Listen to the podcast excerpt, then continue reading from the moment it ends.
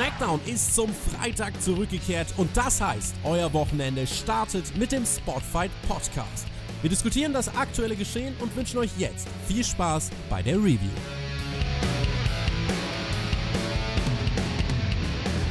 Neues Jahr, neues SmackDown. Die Usos sind zurück. John Morrison, Sheamus. Es ist einiges passiert, Björn, seitdem wir hier nicht mehr über SmackDown gesprochen haben. Das ändert sich jetzt aber. Wir reden wieder drüber. Und ich grüße dich in diesem Podcast. SmackDown, das fühlt sich irgendwie anders an jetzt hier 2020. Was? Tut sich das? Weiß ich nicht. Erstmal ein frohes Neues für die Leute, die nur die SmackDown-Review reinhauen. Ähm, Meister zusammen. Ähm, ja, haben ja einige Comebacks, Comebacks gesehen. Ne? Ein großes hast du ja quasi einfach unterschlagen. Aber da kommen wir dazu gleich im Main Event. Ich weiß gar nicht, wovon du redest. Du startest hier direkt mit einer, einer Ungewissheit für mich. Robert? Junge! Robert ist wieder da. Robert Root, na gut. Ja, wollen wir gleich darüber. Komm, lass doch mal darüber sprechen hier. Ach nein, bitte nicht. Doch, hier, wir, äh, wir haben ja die Usos schon direkt zum Start erwähnt.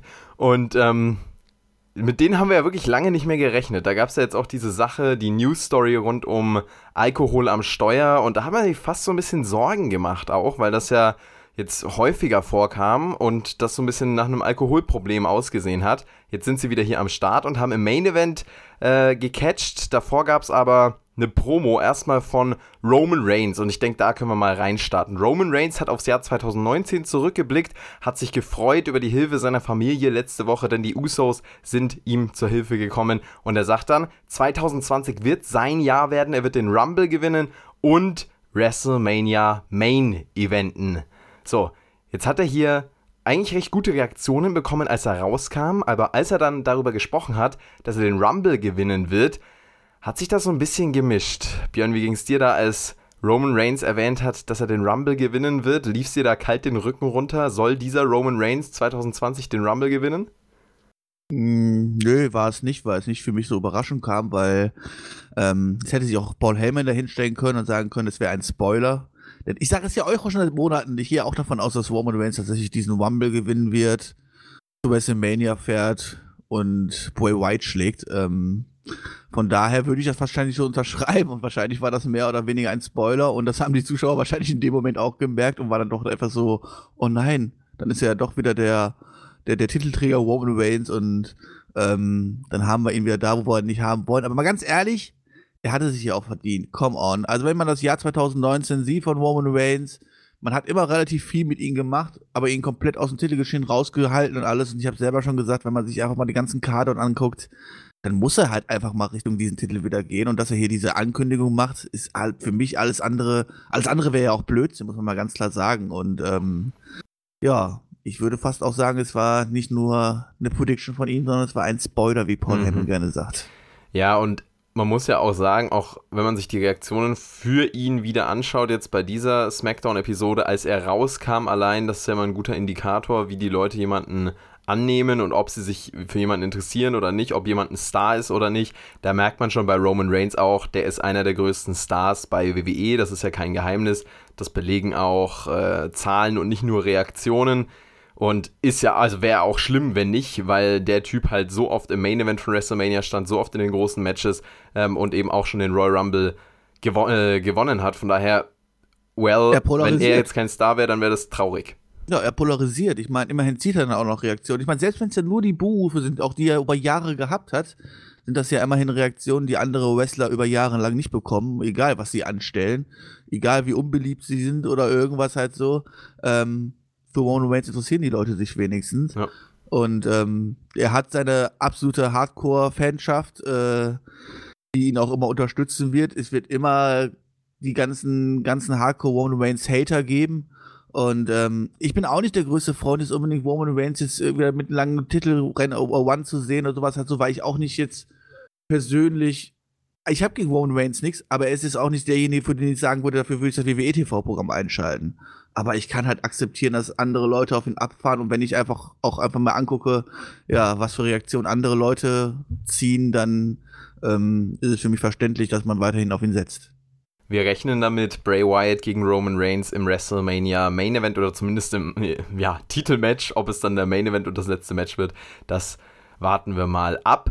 Äh, Roman Reigns blieb nicht alleine, die Usos kamen raus, seine Cousins haben dann eine Ansage an Baron Corbin gemacht, die Familie, die hält zusammen. Und ich fand auch, dass das ganz äh, cool aussah, also cool im wahrsten Sinne und einfach eine gute Ausstrahlung hatte, als die drei hier wieder zusammenstanden. Ähm, wir hatten ja diese Konstellation Reigns und die Usos schon mal, aber da waren die Usos noch so ein bisschen, ne, so ein bisschen bunter, so ein bisschen faciger. Ähm, und hier sind sie jetzt in diesem Smackdown-Schatten, aus dem sie auch kamen, dieses Heel-Gimmick äh, und dieser Heel-Charakter. Nur jetzt kommen sie zurück für Roman Reigns und sind deswegen automatisch auf der Face-Seite, aber äh, sind eben charakterlich und auch was das Gimmick angeht, noch sehr an ihrem Heel-Charakter, finde ich, orientiert und auch dieses, äh, ne, also ich kann es gar nicht groß umschreiben, so Rapper-artig und so ein bisschen Street-mäßig, so ein bisschen Gang-mäßig.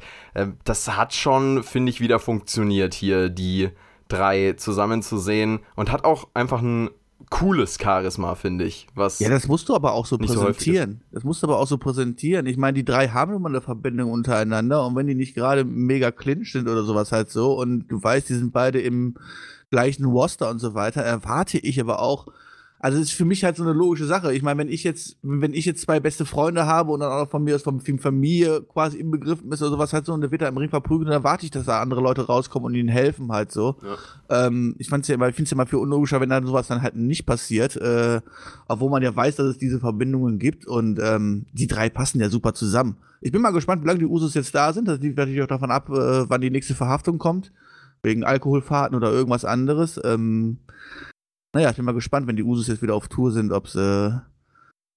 Also in welchem Bundesstaat sie als nächstes verhaftet werden. Hoffen wir mal, dass da ähm, ein Umdenken stattgefunden hat und ähm, ja, sich da was fortentwickelt hat. Ich kann mir auch vorstellen, dass der ein oder andere Kollege oder Roman Reigns selbst dann da mal ein bisschen eingegriffen hat. Ja, man muss ja auch mal ganz klar sagen, also für das WWE-Produkt selber sind die Usos super wichtig und ich sehe die auch super gerne und ich sehe auch die Matches von ihnen super gerne.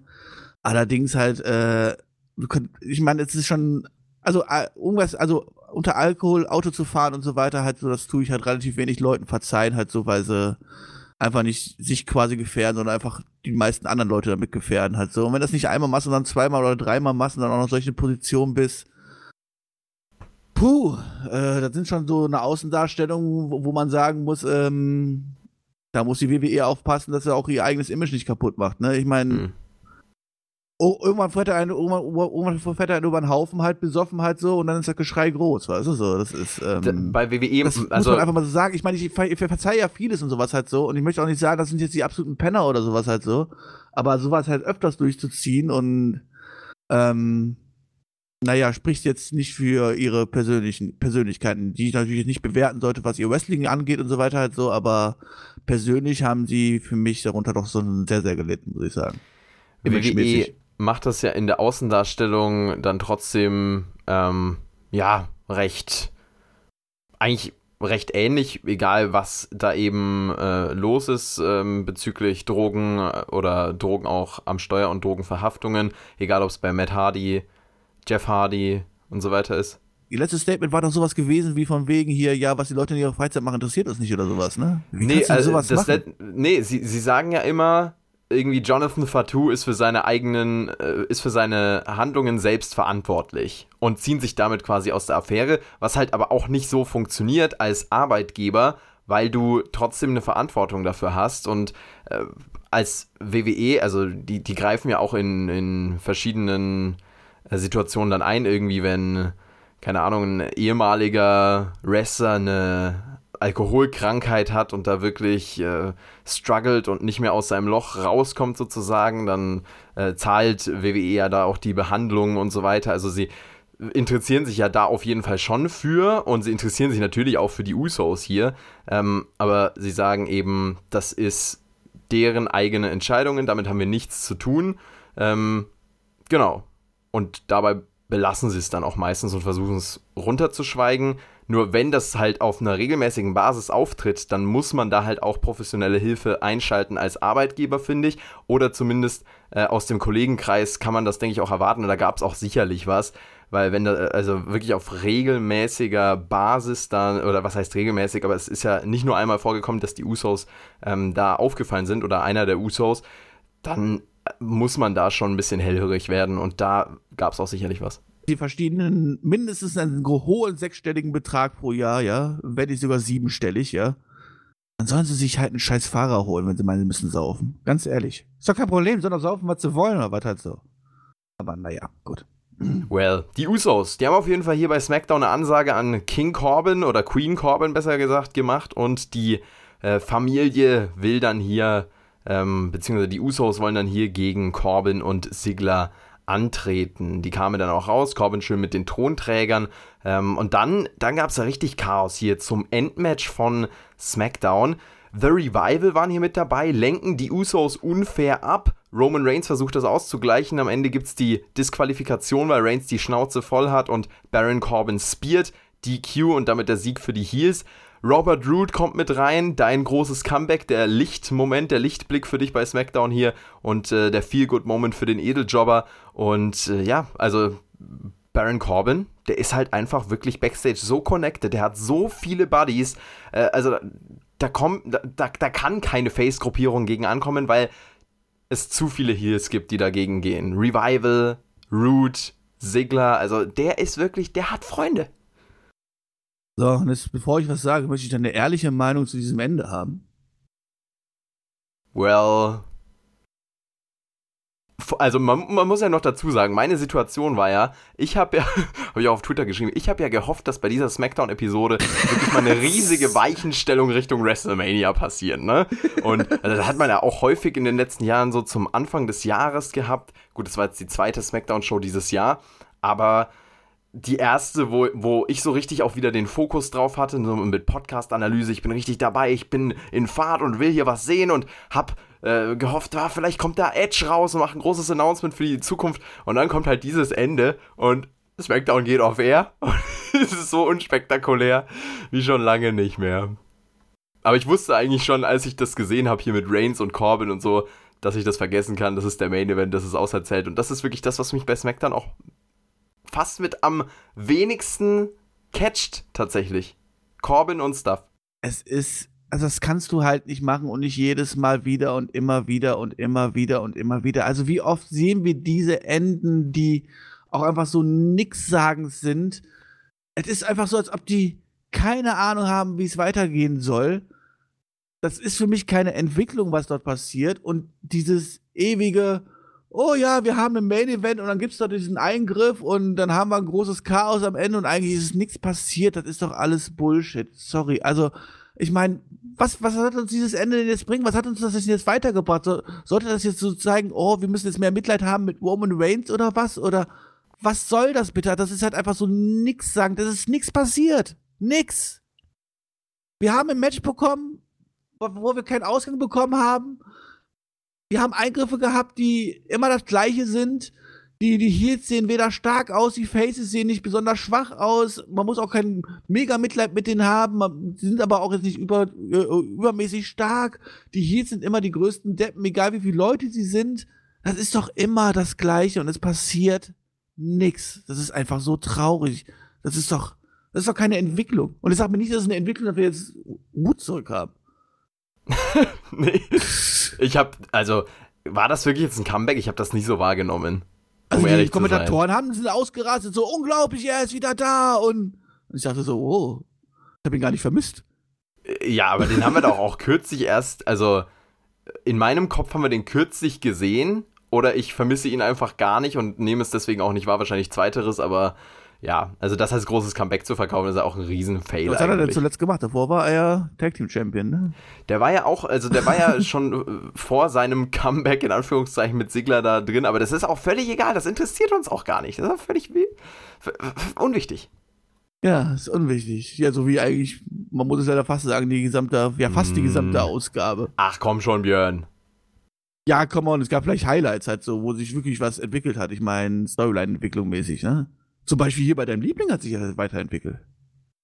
Äh, die Story rund um äh, Mandy und Otis. Ja. Die, meinst du die? Ja. Ja. Otis ist ja mein Favorite of all time bekanntlich. Also das ist wirklich, Björn, als wir nicht reviewed haben jetzt die letzten Wochen, das war das, was mich an SmackDown dran gehalten hat. Die Story rund um Otis. Ich bin eines Samstagmorgens aufgewacht ich war, ich, wann war denn das? Irgendwie zwischen Silvester und Weihnachten und äh, ne, der, der Bauch ist immer noch voll von gutem Essen und von viel zu viel Essen und man, man dreht sich so im Bett und man kann gar nicht aufstehen, weil man so in die Breite gegangen ist und wie ein Hefekloß aufgegangen ist. Aber dann gehe ich auf YouTube, schaue in meine Abo-Box, schaue in meine empfohlenen Videos und weißt was ich da sehe?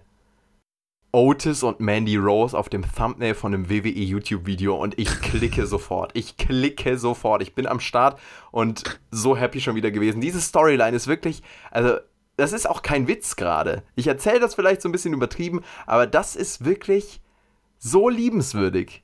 Wie Otis das verkauft und wie, wie, wie jetzt alle hoffen, dass Mandy und Otis zusammenkommen. Hoffst du das und, denn auch? Ja, natürlich. Ich hoffe nur, dass wir da nicht enttäuscht werden danach. Ich, ja, ich habe da so leichte Befürchtungen, also.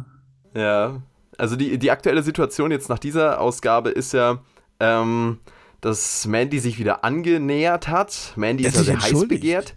Die hat, ähm, ja, äh, auch mit Sigler zu tun. Sigler hat sie zu Silvester eingeladen und sowas. Hat dann den Fruitcake von Otis zerstört. Das war wirklich auch ein schlimmer Moment. Da habe ich fast also da war ich richtig wütend, als ich das gesehen habe. Wirklich, weil Otis, der Arme, und als er dann diesen Fruitcake, den zertretenen Fruitcake gesehen hat, das war so traurig.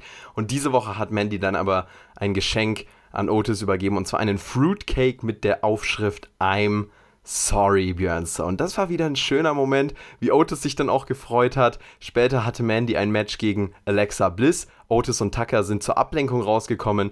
Ähm, Otis hat schön den Kuchen gesnackt, hat wieder mit seiner Körpersprache wirklich alles dominiert und abgeliefert und Mandy konnte dadurch gewinnen. Also diese Woche war wirklich viel gut und ich habe wieder Hoffnung geschöpft für unseren guten Bro, für Otis.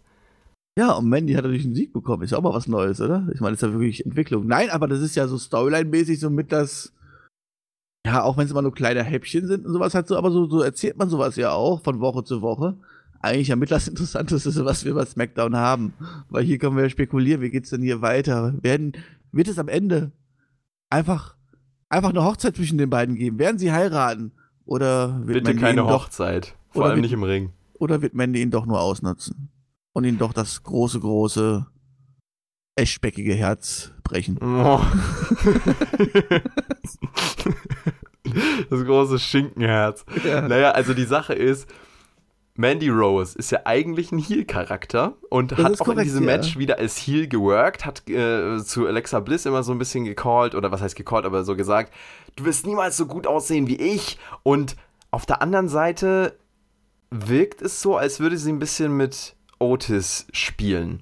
Das Beeindruckende bei dieser Geschichte ist, auch wie du sagst, es ist somit das Interessanteste bei SmackDown, da würde ich mitgehen. Es ist für mich tatsächlich das Interessanteste bei SmackDown. Es ist so eine simple Geschichte, aber durch die Art und Weise, wie Otis das verkauft und dadurch, dass ich so investiert in diesen Otis-Charakter bin, dadurch, dass er das so geil spielt irgendwie und so, der ist so sympathisch und äh, du willst einfach, dass er im Leben gewinnt, du willst, dass er seine Mandy kriegt und dadurch dadurch bin ich da einfach total drin. Aber Mandy ist natürlich dieser Heal-Charakter im Kern und deswegen kann es sehr gut sein, dass Mandy einfach diese Bestätigung sucht, so einen Typ wie Otis haben zu können, aber ihn dann wieder fallen lässt. Und Björn, du hast ja solche Geschichten mit Frauen sicherlich auch schon hinter dir und kannst das nachvollziehen.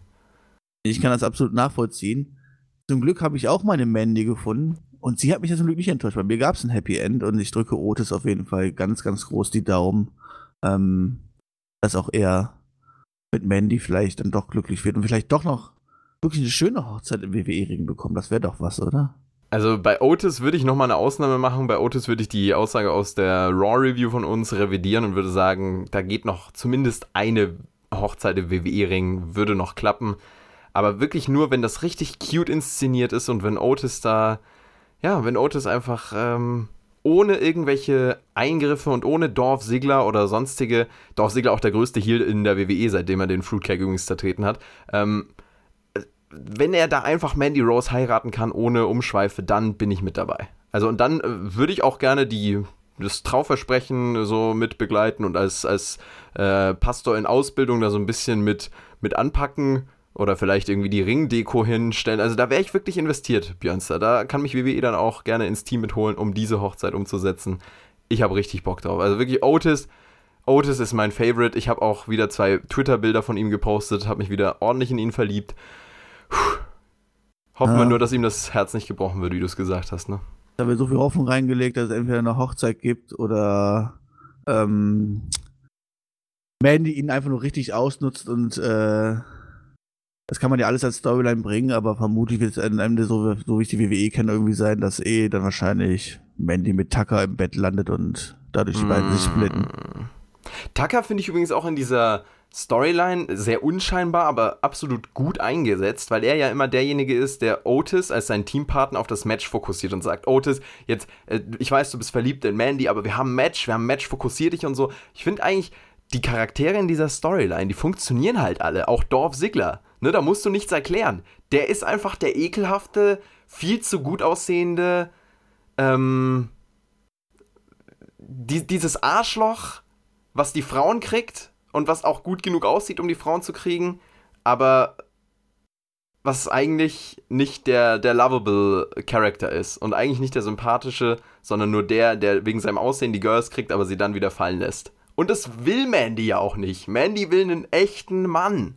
Einen, der Fleisch isst. Und es gibt ja auch Spekulationen, dass sie im Real Life sich mit Otis so ein bisschen annähert. Ob Ernsthaft? die ein Paar sind. pff, Also die Spekulation, die gibt's, aber also ob das wirklich dann so ist, das ist die zweite Frage. Ich meine, ich würde ich würd's Otis gönnen, ne? Also. Ich meine, es ist halt immer so, ne? Ich meine, hat man ja früher auch schon in, früher schon bei Walt Disney erzählt, ne? Schön und das Biest.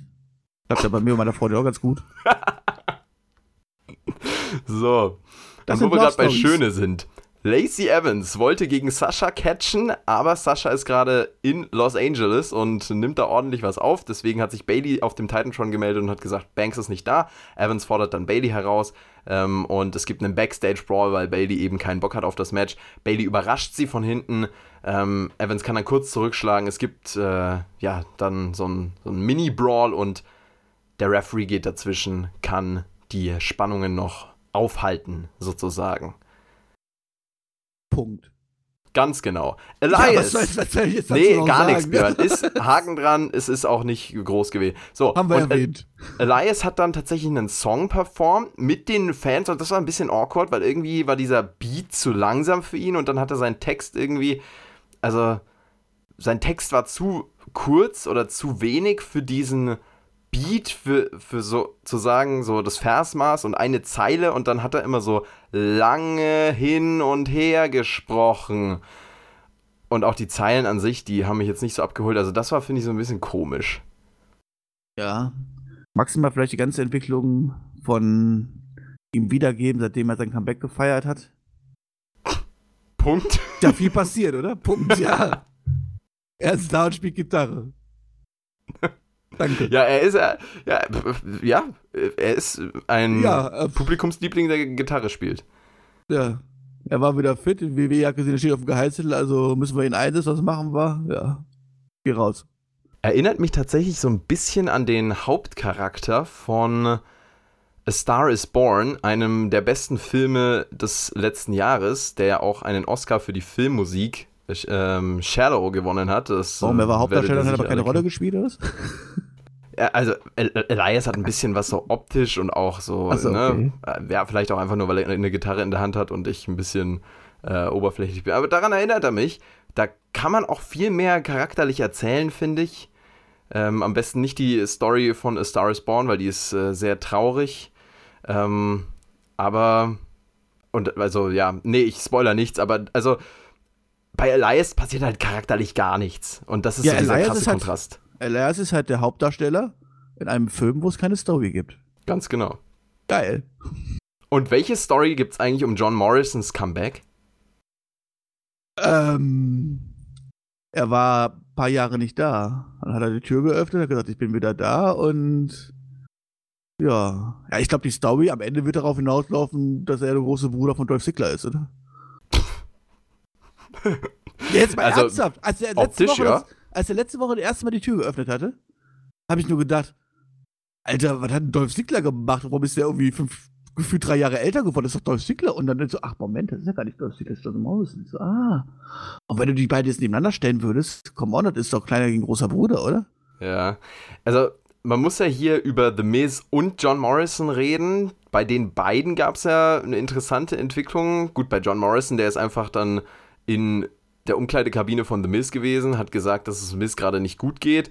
Und dann ist er hier jetzt. Ja, John Morrison Entwicklung war, ich war acht Jahre lang nicht da und war auf einmal in der Kabine von The Miz. Genau. Und dann ist er diese Story. Woche rausgekommen, nachdem es ja letzte Woche etwas, ja, äh, unspektakulär war. Und er kam diese Lieb Woche gesagt. raus, aber hat wirklich kaum große Reaktionen.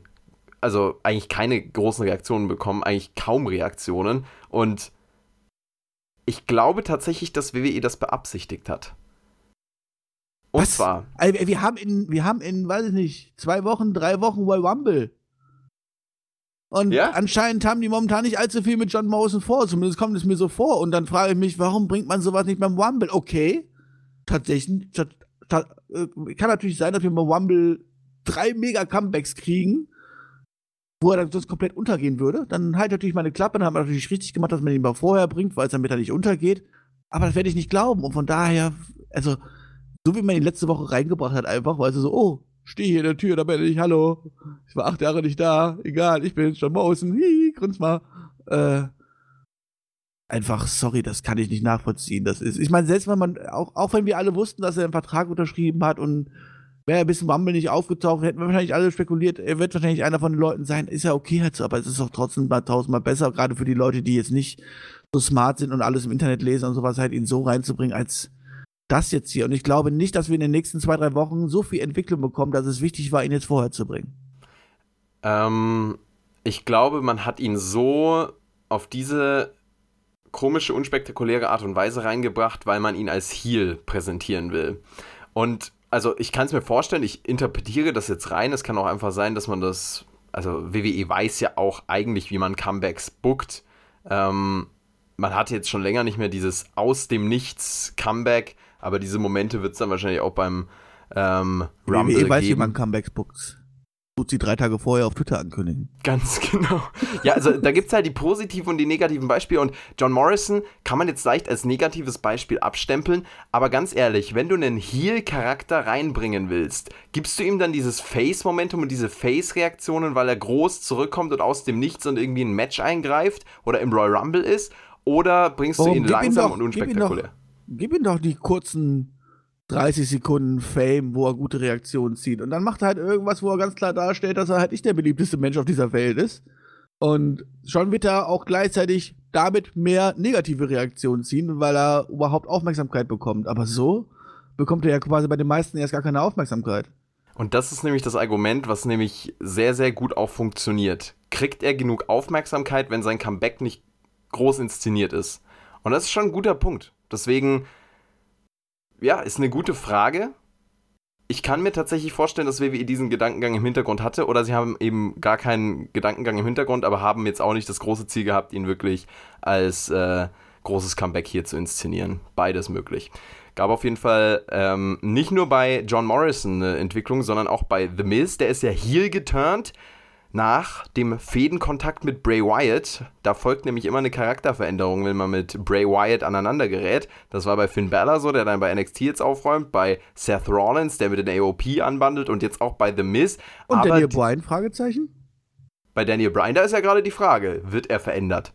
Ich möchte nur noch mal an die vorletzte oder drittletzte Review erinnern. Mit meiner Prediction steht dazu immer noch. Von daher war aber mal ab. Welche Prediction meinst du? Daniel Bryan ist in Wirklichkeit jetzt schon eigentlich in Wirklichkeit die neue, äh, nicht Sister Abigail, aber eine neue The Fiend. Brother Warte ab. Abigail, meinst du? Ja, Ganz ungefähr. genau. So, ab. und The Miz hat diese Woche dann bei SmackDown auf jeden Fall ähm, sich entschuldigt für diese für diesen Heel-Turn, für diesen schlechten Tag, den er hatte und entschuldigt sich bei Kofi für die Attacke. Miz hat viel durchgemacht die letzten Wochen, aber es gibt auch einen Lichtblick und zwar John Morrison. Der kommt raus, hält dann so ein bisschen eine, eine Heel-Promo und sagt, oh, ihr Fans, wie könnt, wie könnt ihr nur so äh, The Miz ablehnen? Ich bin enttäuscht von euch. Und als er da seine Promo gehalten hat, ist mir wirklich, also, ich, er hat ja davon geredet, dass er enttäuscht war von den Fans. Ich muss sagen, ich war total enttäuscht, weil ich mir dachte, er hat so ein bisschen was von seinem Johnny Mundo Charisma von Lucha Underground noch mitgebracht. Aber das ist ja wirklich, je länger er geredet hat, desto weniger hat er irgendwie noch ausgestrahlt, desto weniger war er auch interessant. So mehr wurde es WWE. Ja, also wirklich dieser krasse Übergang. Er kommt raus und man denkt sich noch, ja, das könnte ein positiver, könnte ein positiver Unterschied bei SmackDown sein. Und je länger er redet, desto mehr willst du, willst du ihn einfach nicht mehr sehen. Und willst du einfach gar nichts mehr von ihm wissen. Weil er nichts oder so wenig ausstrahlt. Und er, er strahlt ja optisch. Weil er so ist wie alle anderen Viel Nils aus. auch und alles. Ja, aber ganz Weil genau, weil er keinen, er hat ja, er hat ja nichts, wo- wieso soll ich mich für ihn interessieren? Und Promo-Skills, gut, also, ich will jetzt nicht über seine Promo-Skills urteilen, ich bin hier ein Podcaster, der so seine Videos und Podcasts hier hochlädt, das wäre auch ein bisschen, äh, ja, weit gegriffen, jetzt ihn hier an einer Promo dann äh, mit seinen Promo-Skills zu verurteilen, aber, also, mich hat das hier nicht abholen können, als Zuschauer. Ja, es ist auch einfach für mich, wie gesagt, so komplett uninteressant. So wie er eingeführt worden ist, so wie er jetzt dort saß beim Miss TV und alles drum und dran. Das wirkt nämlich für mich einfach so, als ob da überhaupt nichts gerade Neues, Frisches passiert oder sowas halt so. Und auch das, was er erzählt, das ist halt immer das Gleiche. Das ist halt so typisch WWE-Aufdruck. Stempel 1A, Buff, Akte abgelegt, äh, Mhm. Wisst ihr Bescheid, braucht euch keine großen Gedanken machen, Fans, was Charakter angeht oder sowas halt so, ist eh alles der gleiche Einheitsbrei und ja, und dann hast du halt einfach einen Dolph Ziggler 2.0 mehr oder weniger und äh, da brauche ich nicht. Traurig. Weil es ist ja, komm an, sowas, jemand wie ihn, wenn du ihn nach quasi, wenn wir nach zwei Wochen sagen, dass er schon nicht mehr hot ist und schon ein Einheitsbrei ist und pff, was willst du dann noch machen? Ja, da ist echt, also da ist äh, Hopfen und Malz scheint da verloren. Ganz, ganz heftig. Aber gut, freuen wir uns jetzt mal auf die ersten Matches und sowas halt so. Da haben wir wenigstens noch ein bisschen was Inring, was, Anführungszeichen, was Frisches für zwei, drei Matches und dann ist das auch wieder durchgelutscht. Dann hat man auch wieder alles gesehen. aber es ist halt wirklich nichts, ne? Du, du gibst ihm wirklich gar nichts. Ähm, also allein den jetzt hier Ja, reinzubringen gut, mit The wird ja Mist. mit dem Mist noch was passieren und so. Ich meine, sie haben ja Klar. ihre Vergangenheit. Ich meine, die waren ja sogar Tag Team Champions gewesen und so. Das ist ja alles die. Ich man muss, ja, muss auch sagen, ich bin nicht, der, nicht, nicht noch nicht emotional nicht so in ähm, John Morrison inbegriffen, weil er ja auch zu einer Zeit aufgetaucht ist, quasi verschwunden ist, als ich quasi gerade wieder hauptsächlich angefangen habe, wieder das WWE-Produkt zu verfolgen und alles. Ähm, und gerade dann müsste mich ja sowas noch mehr interessieren, ja, aber tut's nicht. Nee, ähm, also man kann nur hoffen, dass man sich da mit The Miz noch was einfallen lässt, aber so gerade ähm, wirkt das leider wieder sehr Er hat halt nichts, womit er sich auch abheben kann. Er hat halt nichts, womit er sich abheben kann. Ja gut, seine Wrestling-Skills sind wahrscheinlich schon das Herausstechende. Und Ja, er aber hat ja auch sorry, ein charismatisches Aussehen Wrestling und können so. 80% aber- der Leute im WWE-Kader. Klar. Also mit seinen Promos wird Er er, glaube ich, so nicht herausstechen. Ich finde, er hat Optik. Ich finde, er hat auch, äh, er hat auch was Charismatisches. Also wenn ich ihn angucke und sowas halt so, ich glaube, da könnte man auch viel, viel mehr rausholen. Aber so wie, ich sag, es, es ist keine Kritik an John Morrison. Aber so wie man jetzt hier reingeführt hat, so ist es für mich halt schon so, okay, danke. War genau ungefähr 10 Sekunden interessant, nämlich die Frage, äh, die 10 Sekunden, als die Tür aufgegangen ist und ich mich gefragt habe, was mit Dolph Ziggler passiert ist, bis ich festgestellt habe, dass es John Morrison ist und dann war es vorbei. Haben dann auch äh, von The Miz noch ein Match gesehen, bei dem Morrison den Unterschied machen konnte. New Day haben hier diese Promo äh, unter, unterbrochen. Es gab ein bisschen Beef. Das Match, das Rematch Kofi gegen The Miz. Und John Morrison kann The Miz helfen zum Sieg durch eine Ablenkung. Und die Story, die uns hier Michael Cole auch noch erzählt hat, ist eben, The Miz ist mit John Morrison deutlich gefährlicher. Das ist jetzt seine Heel-Richtung und dieses alte Tag-Team, das wird jetzt erstmal richtig Fahrt aufnehmen.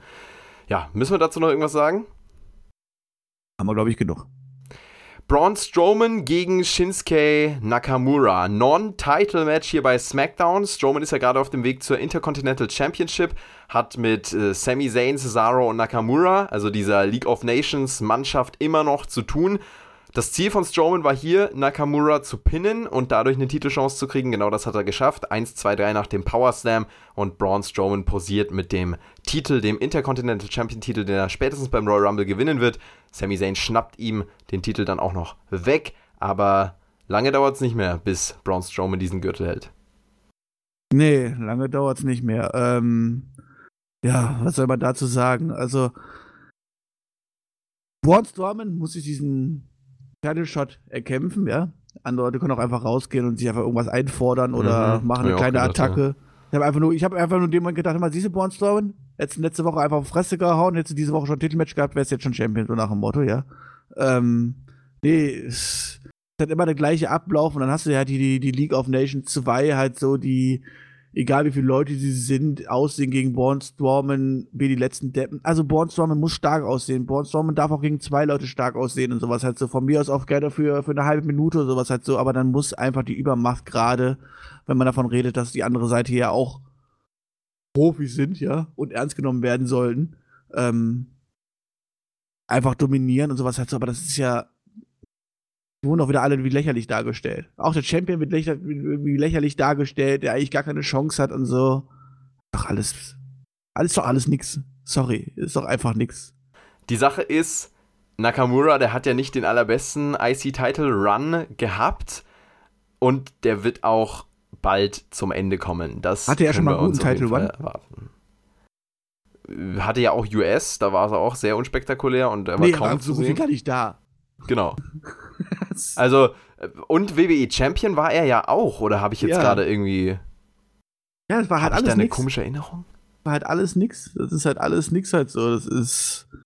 Und jetzt ist er halt in der, der, der Champion, der, der dargestellt wird, als ob er einfach wieder gar nichts kann halt so. Und dabei hat man ja einen guten Anfang gemacht, als man Nakamura jetzt so richtig, richtig böse präsentiert hat, als er jetzt auch ein bisschen ernster geworden ist. Ähm, da haben wir uns ja am Anfang echt Hoffnung gemacht, dass das was werden kann. Aber der muss halt einfach dann auch stärker dastehen halt so. Aber das dürfen Heats halt einfach nicht.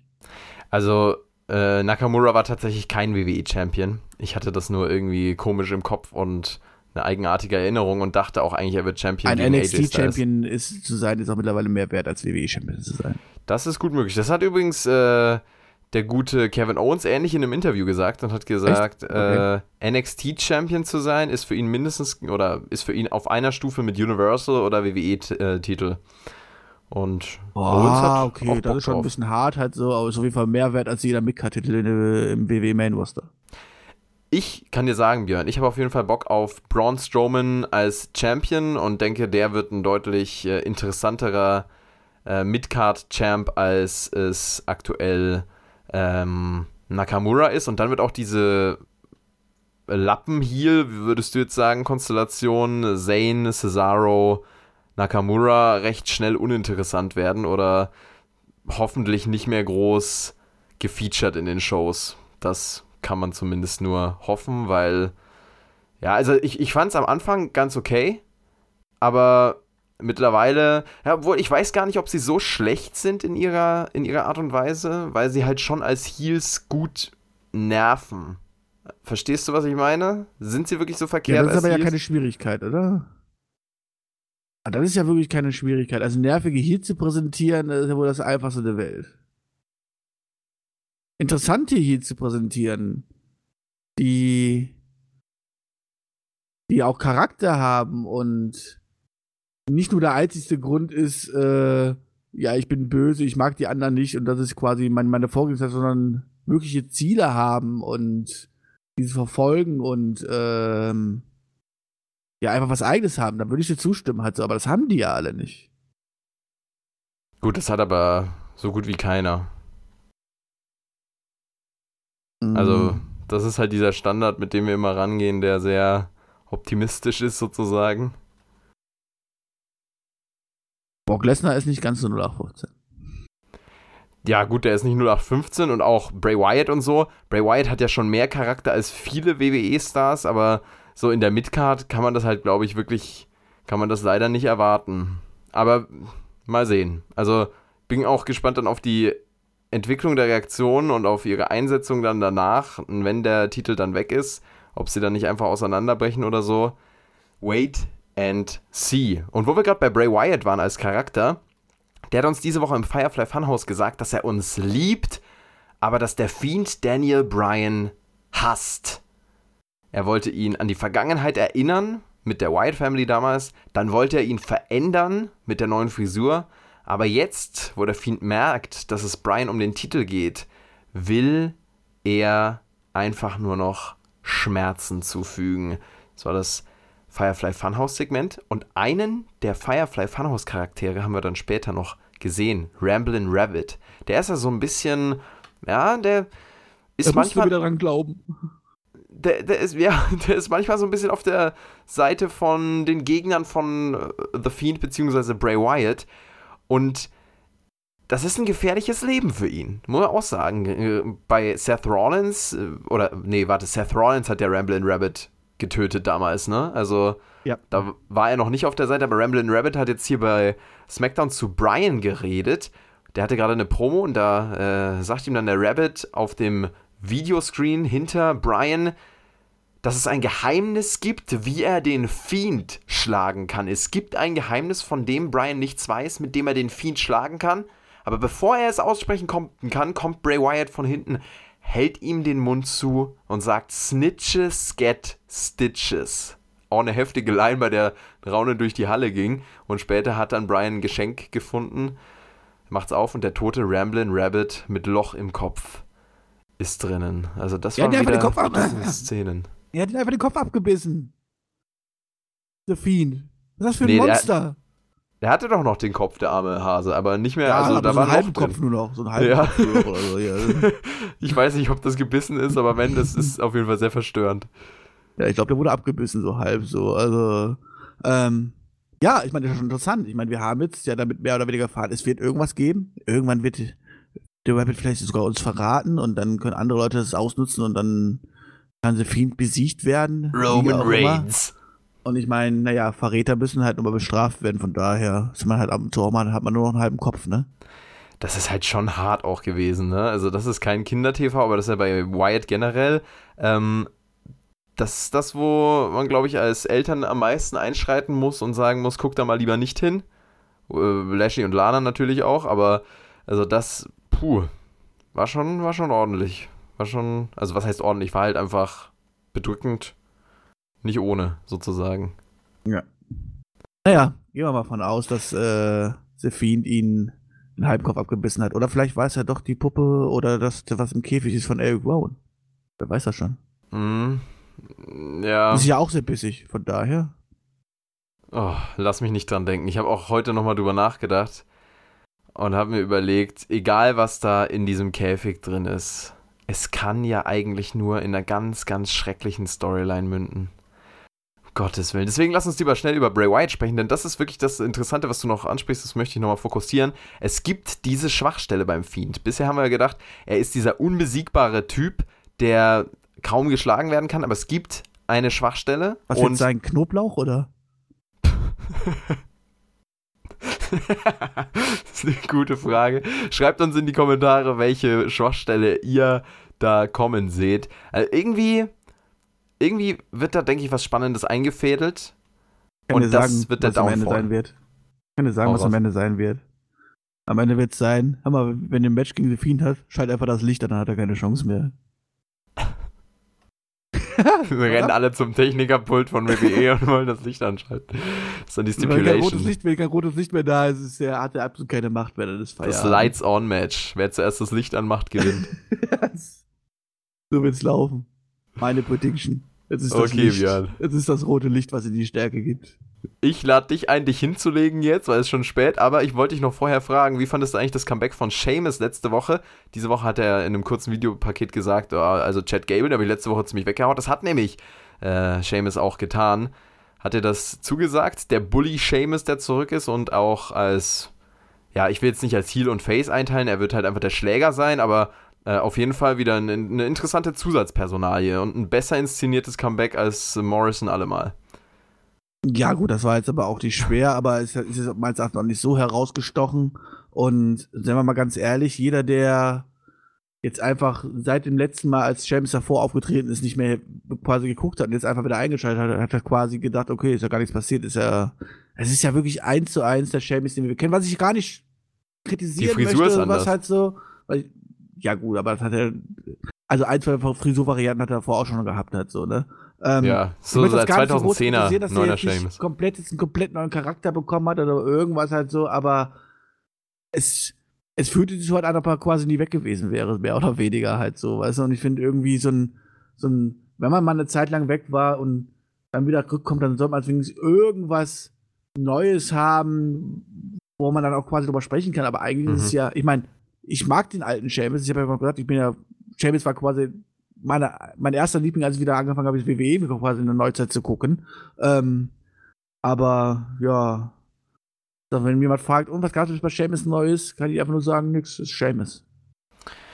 Muss Ja, nicht schlecht wir- sein, halt so, äh, aber bitte jetzt auch gescheit darstellen, damit wir wenigstens Ja. einen ernstzunehmenden Charakter haben, der auch böse sein darf. Er lebt definitiv jetzt von seinen nächsten Fädengegnern und auch von seiner Charakterdarstellung natürlich und da hoffen wir, dass das gut inszeniert wird. Björnster, Smackdown diese Woche, hat dir gefallen, hat dir nicht gefallen? Was hat dir gefallen, was hat dir nicht gefallen? Das hast du gerade ausgeführt, aber wie sieht jetzt dein Fazit aus? Ja, ich muss es einfach ganz klar sagen, es war nix. Also, vor allem, wenn ich das. Ich habe äh, ja gestern, für die Leute, die es nicht wissen und gerne einen Jobber so oft wie möglich hören wollen, ich war ja gestern beim Shaggy zu Gast bei der NXT-Review und habe zusammen mit ihm über NXT gesprochen. Und das war jetzt auch nicht die spannendste Ausgabe, wo nicht allzu viel Entwicklung dabei war. Aber wenn ich das vergleiche hier mit SmackDown, dann war das ja quasi pures Gold, was wir bei NXT gesehen haben, weil wir dort richtig gutes Wrestling zwischenzeitlich dabei hatten, mit richtig guten Matches kleinen Storyline-Entwicklungen, wo immer so, so kleine Parts vorangegangen sind, während hier diese Smackdown-Ausgabe, ich muss es einfach ganz klar so sagen, es ist doch nichts passiert. Es war einfach nichts. Hm. Und es war auch diesmal kein großes Wrestling-Match dabei oder so, was uns ja sonst so ein bisschen rausreißt oder so.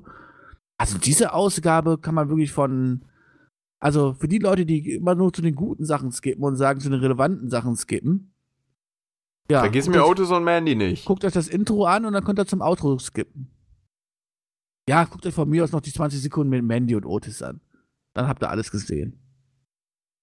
Ja, ich gehe es hier auch gerade nochmal durch, aber sonst war wirklich nichts los. Du hast da schon recht. Also kommt halt drauf an, diese John Morrison-Story, dann kann mir auch vorstellen, dass die dem einen oder anderen schon gefällt, auch mit The Miz und so und jetzt dieser New Day-Konstellation, aber auch das reißt uns halt nicht vom Hocker. Ja, aber das war eine Viertelstunde Promo, wo nichts passiert ist und Ja. nichts gesagt worden ist. Braun Strowman bald IC Champion, da hoffen wir halt auf den Royal Rumble, aber sonst, also Mandy und Otis, die holen uns einfach ab und ich muss auch wirklich sagen, ohne Otis wäre SmackDown wirklich, wäre das für mich keine sehenswerte Angelegenheit mehr, aber Otis reißt halt immer wieder raus.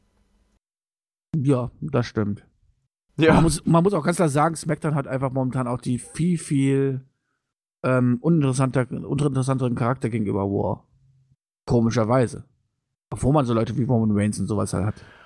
und ich finde auch, dass man merkt, dass WWE trotzdem Raw noch als diese Nummer 1 Show sieht und SmackDown ja schon mehr auf einer Stufe steht als also als die meisten Jahre zuvor, aber Raw ist trotzdem Number One in den Köpfen der Offiziellen, glaube ich auch und äh, ist so das Flaggschiff und das wird es auch, glaube ich, immer bleiben unter Vince McMahon. Ähm, ja, also man hat hier, man hat hier bei Idioten SmackDown Fox. so. Die ernsthaft geglaubt haben, die kriegen damit 4 Millionen jede Woche. Man muss ja, man muss ja auf jeden Fall SmackDown zugutehalten, dass sie Bray Wyatt haben und das ist ja wirklich, also Bray Wyatt, das darf man ja auch nicht unterschätzen. Äh, an den haben wir uns ein bisschen gewöhnt, aber der ist ja schon auch ein großartiger, ich sag kein großartiger Charakter, aber schon auf jeden Fall innovativ und spannend, das zu sehen, was auch mit Brian so passiert. Mal mehr, mal weniger. Ähm, aber das ist auf jeden Fall auch ein Highlight. Aber darüber hinaus leider weniger zu holen. Ja, Björnster. Von daher freuen wir uns auf die Raw-Review. Freuen wir uns auf die Wow-Review. Wird ja super toll. Nee, Quatsch. Also ich glaube, auf Wow freue ich mich tatsächlich diesmal eindeutig mehr. Und es ist auch jetzt, also wir kommen jetzt langsam aus dieser Winterschlafphase raus, die WWE ja häufig hat und gehen Richtung Rumble, dann Ja, WrestleMania nach dem Season. Rumble geht's richtig los. Da, Da muss man einfach mal. Sorry. Ähm, nach dem Huch. Rumble geht's so richtig los, ne? Das muss man einfach mal ganz klar so sagen. Äh, bis dahin wird jetzt auch nicht mehr allzu viel passieren, spannend. Das muss man ja einfach mal ganz klar so sagen. Und ähm, nach dem Rumble muss ja alles quasi Richtung WrestleMania so langsam aufgebaut werden und die Weichen gelegt werden und so. Und wenn dann nichts passiert, ich meine, das ist halt immer die spannendste Phase im ganzen Jahr. Kannst du mir erzählen, was die Zeit zwischen Rumble und WrestleMania ist halt einfach eigentlich normalerweise immer die beste Zeit des Jahres. Aber wenn dort die WWE dieses Jahr nicht delivert, und eigentlich müsste sie das, weil alles, was wir an aktuellen Szenarien haben mit mit, mit, mit Leuten, die uns quasi bewusst sind und sowas halt so, da kannst du echt nicht mehr viel rauszaubern. Und ich, ich hoffe einfach, dass die WWE irgendwas Großes in der Hinterhand hat. Vielleicht, wir nehmen auch schon beim One kriegen es im Aufbau zu WrestleMania, oder zumindest für WrestleMania wirklich was Großes hat oder so, um dort irgendwie die Leute zu ziehen und auch persönlich mich zu ziehen und so weiter, um ja, dann wirklich positiv in dieses Jahr dann wirklich reinzustarten, weil dann kommt auch schon wieder die Sommerphase und wir wissen ja alle, wie sie läuft. Aber wir sind optimistisch, hoffe ich zumindest. Und Björn, auch aus dir möchte ich noch den ein oder anderen Optimismus kitzeln jetzt für die WrestleMania-Season. Und auch aus euch, liebe Zuhörer. Dankeschön, dass ihr hier mit dabei wart. Schreibt auf jeden Fall eure Meinung zur Show und auch zum Podcast in die Kommentare. Haut rein. Bis spätestens zum nächsten Mal. Ciao, ciao. Reingehauen.